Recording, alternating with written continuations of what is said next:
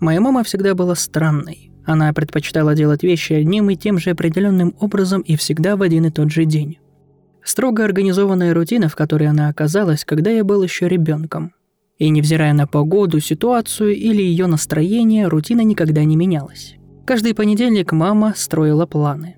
До полудня она, всегда вооружившись только бумагой и ручкой, составляла меню для всех приемов пищи на этой неделе. Затем она открывала шкафы и холодильник и проверяла запасы, выписывала все, что необходимо докупить, в другой список идеальным каллиграфическим почерком.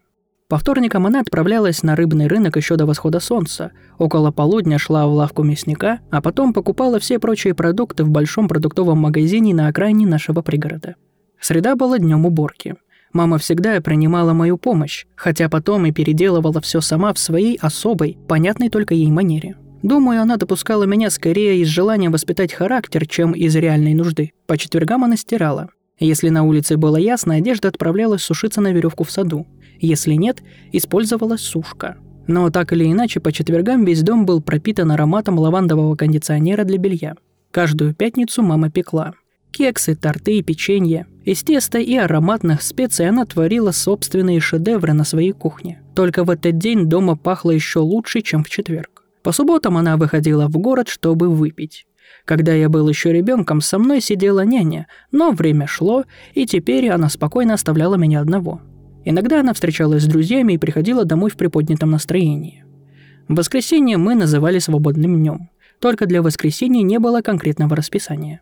Мы работали всю неделю, чтобы насладиться выходным.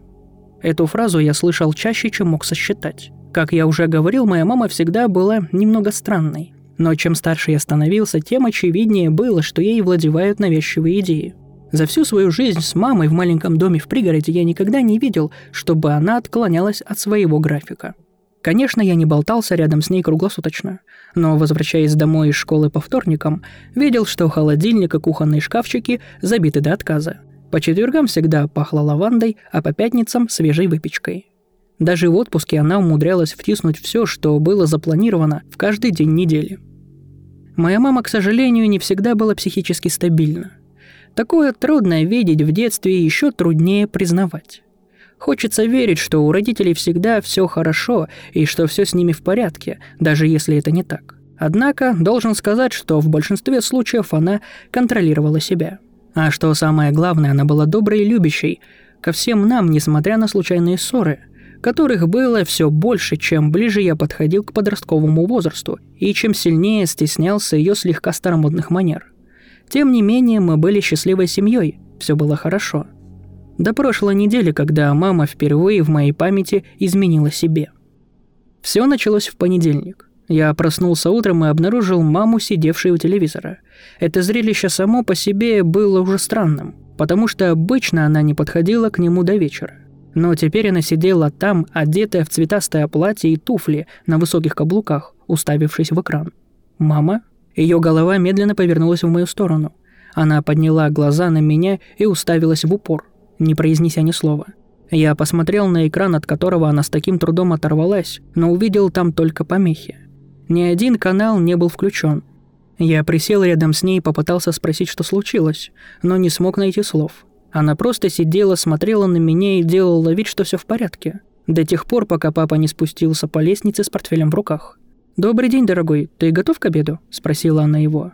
Отец вопросительно наклонил голову, будто тоже хотел сказать, что что-то не так, но промолчал. Вместо этого он тряхнул портфелем, проговорив «Я иду на работу». «Ну, конечно», – улыбнулась мама. Я обменялся озабоченными взглядами с папой. Он явно был в курсе, что что-то случилось, и я подумал, может быть, они поссорились ночью. Поэтому мама вела себя так странно. Однако, прежде чем я открыл рот, он уже исчез за дверью а через секунду на ноги вскочила мама. «Я иду в химчистку, сообразишь себе что-нибудь поесть?» Утром во вторник я не ожидал увидеть маму на кухне. Обычно она уже в это время на рыбном рынке и охотится за свежим уловом. Но сегодня она сидела за столом, что-то нервно записывая. Отец сидел напротив перед тарелкой яичницы с беконом. Это список покупок? День был не тот, но она хотя бы выглядела немного нормальнее, несмотря на то, что, похоже, не переодевалась со вчерашнего дня. Мама улыбнулась и кивнула. «Да, тебе что-нибудь нужно?» «Яйца и молоко, и хлопья. Хлопья тоже закончились». Она кивнула. «Доброе утро, малыш», — сказал папа. Родители сидели вместе, завтракали, и я было подумал, что все вернулось на круги своя. Он допил кофе и встал. Время поработать. «Ой, дорогой, ты бы не мог купить кое-что на обратном пути? Соль, рыбу и уксус, будь добр». Мы снова обменялись с отцом растерянными взглядами. Ну, то есть мой был растерянным, а его отдавал страданиям? Я молча кивнул, показывая, что у меня все под контролем. Папа кивнул в ответ и направился к двери. «Конечно, дорогая».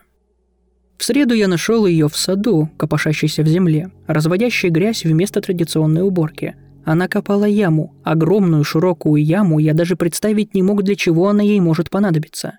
Папа ушел рано утром, и я так не смог поговорить с ним, но пообещал себе, что обязательно это сделаю вечером. С мамой было что-то не так. Сначала я волновался за нее, а теперь волнение уступило страху, как за нее, так и из-за нас. Что-то не так? Отец выглядел озадаченным. Было сложно оставаться наедине, но я все таки выгадал момент, когда мама не крутилась рядом. Вот так, прячась от нее, я чувствовал себя дико виноватым, но я всерьез опасался, что она нестабильна. Она нарушила свой распорядок. И ты видел ту яму снаружи, папа? Я на мгновение замолчал, собираясь с духом. Думаю, ей нужна помощь. Папа наклонился и выглянул в сад. Думаю, он в первый раз увидел ту яму. Завтра я не пойду на работу и останусь с тобой. Так правильно?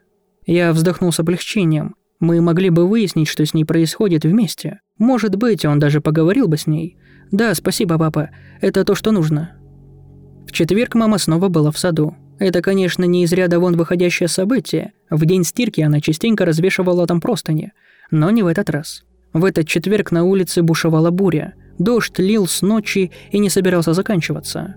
«Что ты делаешь? В такую погоду собаку из дома не выгонишь!» – крикнул я из двери. Папа услышал шум и появился у меня за спиной, положив руки мне на плечо. Не собаку, а рыбу. Мама обернулась и засмеялась, стоя в потоках дождя. И тогда мы увидели, что она делала – развешивала на бельевой веревке отрубленные рыбьи головы. «Мама?» Только шепот слетел с моих губ. С ней что-то не так, ей нужна помощь. Я еще не договорил, как папа выбежал на улицу и увел маму обратно в гостиную. Четверг превратился в пятницу, а я так и не сомкнул глаз. Стоило мне привлечь, как перед моим мысленным взором встали эти чертовы рыбьи головы. И моя мать, вся в том же цветном платье, измазанном грязью, с улыбкой, приклеенной к лицу. Уставший и изумленный я, спотыкаясь, спустился по лестнице и нашел родителей, сидящими перед телевизором. Даже не пытаясь с ними заговорить, я просто прошел на кухню. Впервые за много лет на ней не царствовал запах выпечки. Нет, вместо этого мне в нос ударил уксусный дух. Дома почти не было еды. Мама, наверное, совсем про нее забыла, а папа не хотел оставлять ее одну. Он не отходил от нее. Не утруждая себя разговорами, я начал по порядку делать все домашние дела – Написал список покупок, собрал и забросил в стиральную машину одежду. Возможно, вы думаете, что я просто хотел, чтобы все бытовые дела снова свалились на маму с моих плеч, но нет. Я очень беспокоился за нее. Она перестала быть собой. На следующий день все, что я записывал в список, ждало меня в больших пакетах на кухонном столе. Думаю, папа выходил и привез их. В субботу она сделала самую ужасную вещь, которую я только видел. Это зрелище я еще долго не смогу выбросить из своей головы. Это началось вечером.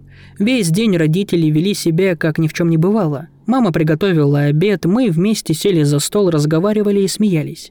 В основном говорила мама, и я мог поклясться, что она снова стала самой собой. Ну или научилась приспосабливаться. Но с наступлением ночи все пошло наперекосяк. Я проснулся от громкого стука и вскочил с кровати. Последнее время я так балансировал на грани нервного срыва, так что испугать меня могло что угодно. Звук шел снизу, и сначала я подумал, что к нам кто-то вломился, но потом услышал пение мамы. «Мама?» «Отправляйся в постель, дитя». Она сразу ответила, но я уже направлялся к лестнице. Красной краской она изрисовала стены странными анаграммами. Все еще в том самом чертовом платье. Она посмотрела на меня и улыбнулась, но улыбка вышла кривой и неискренней. Я, кажется, даже заметил, что у нее дернулся глаз. Папа сидел рядом с ней на стуле. «Мама, тебе нужна помощь. Я позвоню в больницу, хорошо?» «Нет-нет, я помогу ей», – сказал папа, взяв у нее из рук банку с краской. По ее щеке стекала слеза, но улыбка не померкла. «Спасибо, дорогой. В семье все друг другу помогают», – улыбался он в ответ. «Да что ж, я должна купить еще краски. Дитя поможет мне. Она смотрела на меня. Папа тоже взглянул на меня. «Какого хрена? Сейчас середина ночи. Слушай, мама, мне очень жаль, но...» Она зажала мне рот рукой, прежде чем я смог договорить. «Нам нужно купить краску. Любая нормальная мать и дитя именно так и поступают. Это крайне важно для приличной семьи». Папа оглядел измазанной краской стены, красные пятна на платье и лице моей матери, и сказал последнее, чего я мог ожидать. «Звучит разумно. Скоро увидимся, дорогая». Я понятия не имел, что делать. Оба моих родителей сошли с ума, но я в любом случае не мог позволить маме бродить одной среди ночи в таком состоянии, и тем более сесть за руль. Поэтому я вышел вместе с ней с твердой решимостью отвезти ее прямиком в больницу. Вот только понял, что понятия не имею, куда ехать. «Езжай прямо», – мама наконец подала голос. Улыбку стерла с ее лица, нога нервно подпрыгивала. «Просто езжай, милый. Я понятия не имел, что сказать, поэтому следовал ее совету и поехал вперед, пока наш район и окрестности не оказались далеко позади. Мы выехали на автостраду, когда я понял, что сейчас взорвусь. На ближайшем съезде мы остановились. Маму сотрясала крупная дрожь. Брызги краски светились ярким красным цветом под бледными лучами фонарей. И я наконец понял, что, возможно, совершил огромную ошибку. «Мама?» Слова с трудом выходили из пересохшей глотки – она открыла рот, но не смогла заговорить. Сглотнув, мама наконец произнесла. «Милый, мне так жаль. Я не хотела в это верить. В этом не было никакого смысла. О чем ты?» Она посмотрела на меня, будто из нас двоих сумасшедшим был я. «Эта тварь там. Это не твой отец. Ты разве не заметил? Я решила вести себя немного иначе, просто чтобы посмотреть, заметит ли он, но... Оно просто копировало все наши повадки». Она глубоко вздохнула. Много раз я просыпалась ночью. Он никогда не спит, просто сидит на кровати с открытыми глазами и ждет, когда мы проснемся. И я... Мне так жаль. Я не могла в это поверить. Думала, что с ним просто что-то не так. Надо было уйти или позвать на помощь, но... Она на мгновение помолчала. Я ничего не могла вспомнить, и я хотела сначала убедиться, убедиться, что непорядок с ним, а не со мной.